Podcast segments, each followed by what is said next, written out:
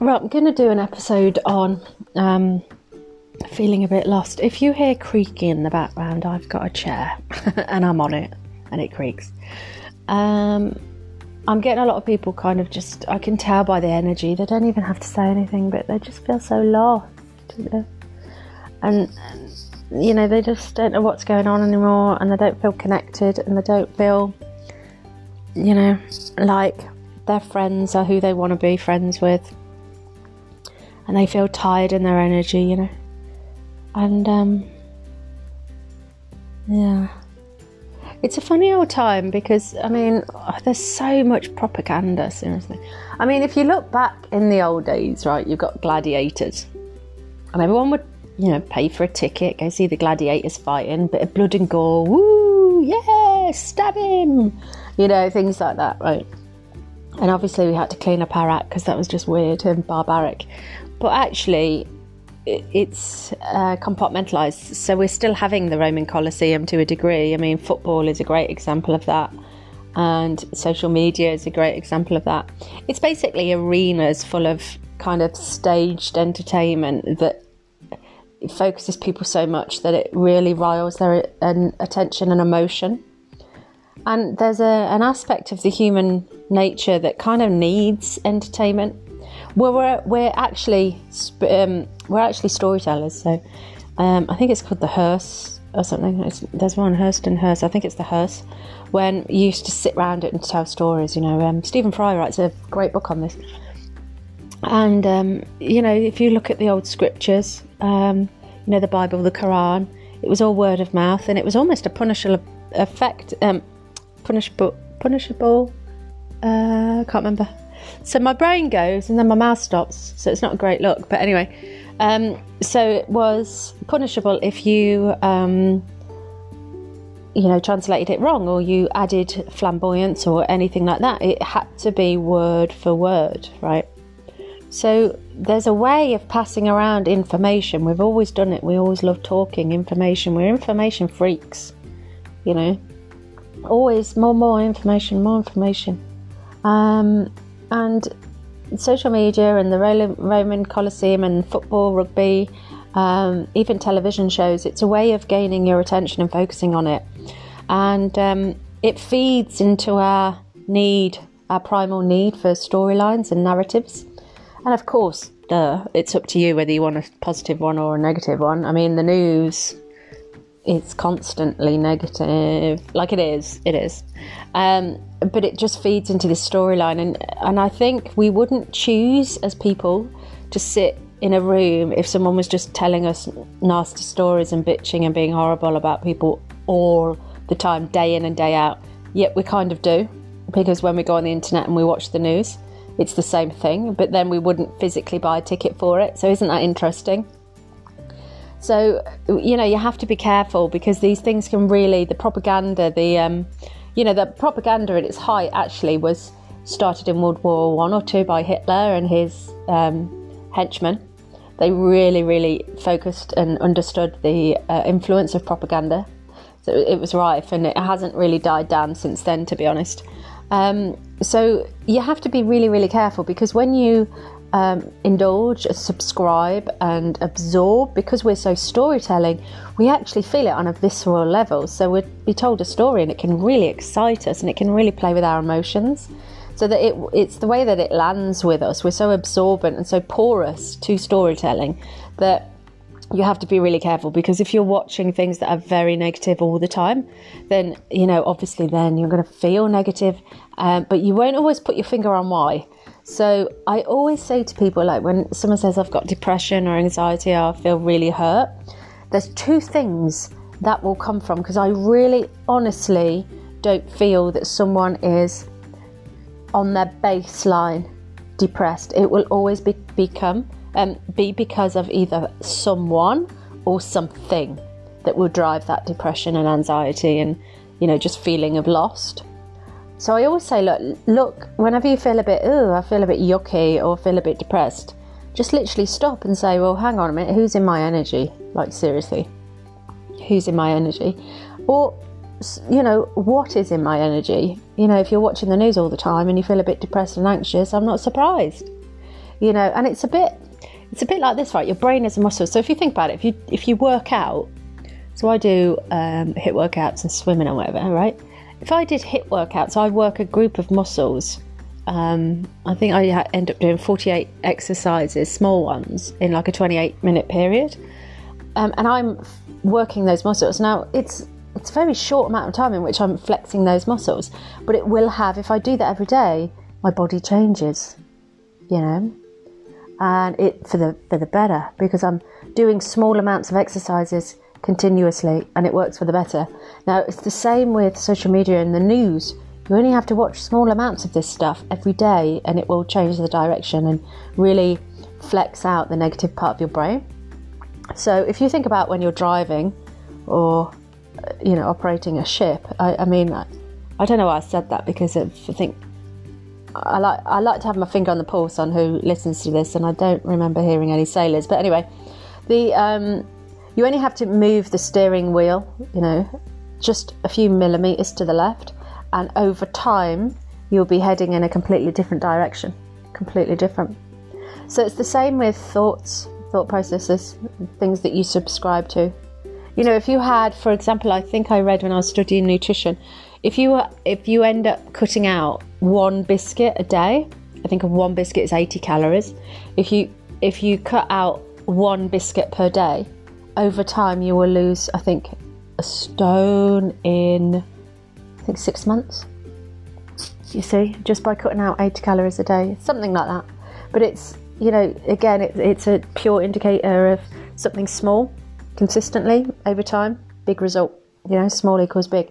And um, so just be really, really careful. So people that I'm talking to at the moment, that oh, I feel a bit lost, I feel a bit blah blah blah blah. That tells me as a reader that you are overwhelmed, right? And I have to ask why you're overwhelmed.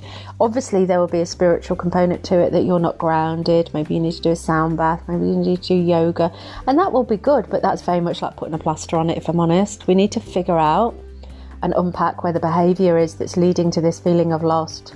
You know, this disconnection there will be trauma attached to it 100% because whenever there's trauma, there's a change in direction. You know, it's like, you know, like I say, driving, you know, you go down a pothole and you think, fuck, I'll go a different way. So you have a bad reaction, so you go the other way. So, you know, it's like being a happy kid at school, very carefree, don't really care, nonchalant, whatever, yeah, nice, guy. And then you're being bullied, and then that, that bullying episode will put you on a completely different trajectory where you are less yourself. You're making yourself small. You're disconnected. You know, you're you're removing your identification. So you're living a life then looking for validation. You're living a life then of looking for um, attention, of signs that you're doing well, and signs that you are a good person. You know, people pleasing. You know, but when you're not bullied and you're just doing whatever you want and you don't care, your identification is still very much intact, right? You've got the encouragement around you. It's, it's really, really good, you know, and you'll be living a much more uh, life, of, you know, that's very fruitful. Um, so you won't, you'll be on the trajectory that's meant for you. So you won't feel the the sadness, the underlining shame, and things like that. So it's really interesting when I hear people say, and I'm hearing it a lot at the moment, that I just feel so lost and I just feel so unhappy and disconnected, and I don't know why. I just don't feel myself. I have no motivation. Is it the vaccine? What do you think of the vaccine? Is it because I've had two years of COVID and we've been stuck inside? Am I having a midlife crisis?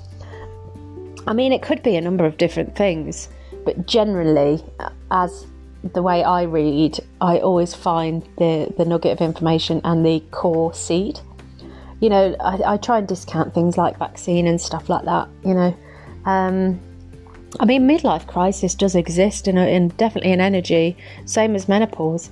Um, what happens is, and it's very much like what I've been saying. So, I read a book once that described the midlife crisis as basically you get to a point in your midlife age where you've definitely, you see this a lot in men actually, you know, you get you know, they, they stop buying the sports car and they go off with a younger model and things like that, you know.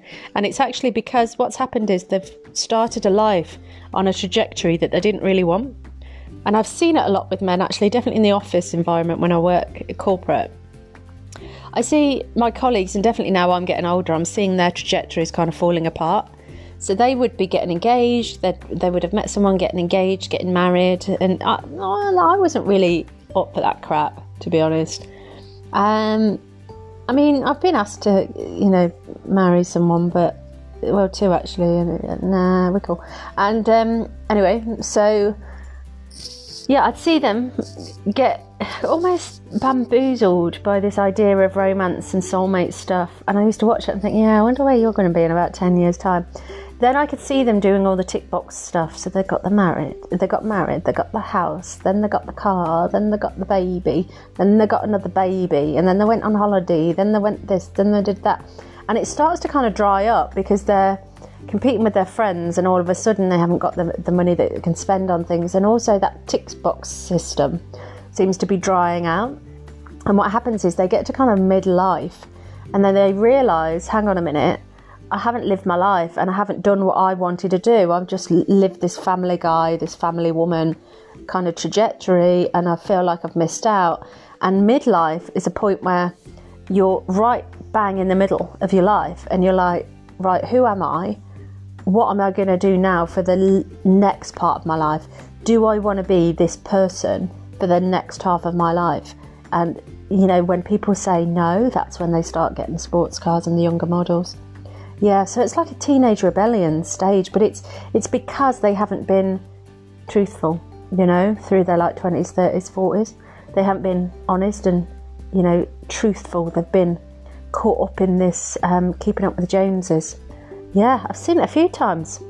Well, I mean, obviously, I'm, I'm just in the same position, so I just think, well, okay, well, your life, you know. But yeah, it is quite interesting. But so, so to bring it back to you know, why you would feel so lost and so disconnected, it's going to always come back down to identity. So there's either you've lost your identity recently, and quite honestly, that is completely normal, definitely in COVID times, because really, although we were stuck with ourselves for two years, um, you know, did we actually find ourselves? Did we actually, you know, was it a life of distraction or, you know, what happened? What happened for you in those two years, you know? But also, look back, go even further. When did you lose your identity? When did you lose your confidence?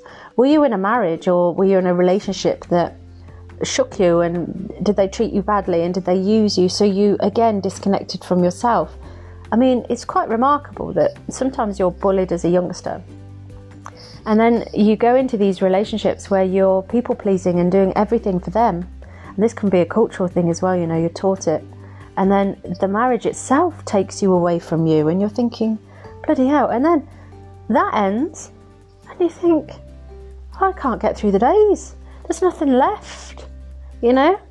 Like it can be terrifying. It can be utterly terrifying to be in your 30s and you think bloody hell i've just literally got nothing left. Like uh, i'm literally scraping by with a fake smile and some fake clothes and just like trying to be successful and I can barely get out of bed and I'm tired all the time and having afternoon naps.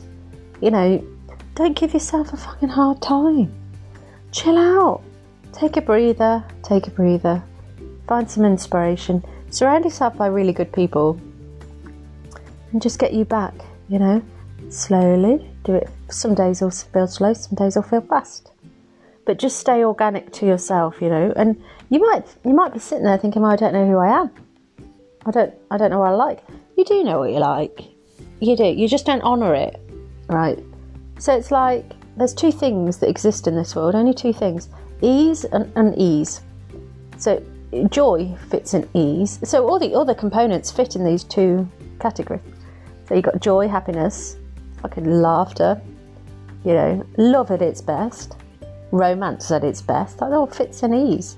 You know, depression, disaster, chaos, overthinking, that all fits in unease.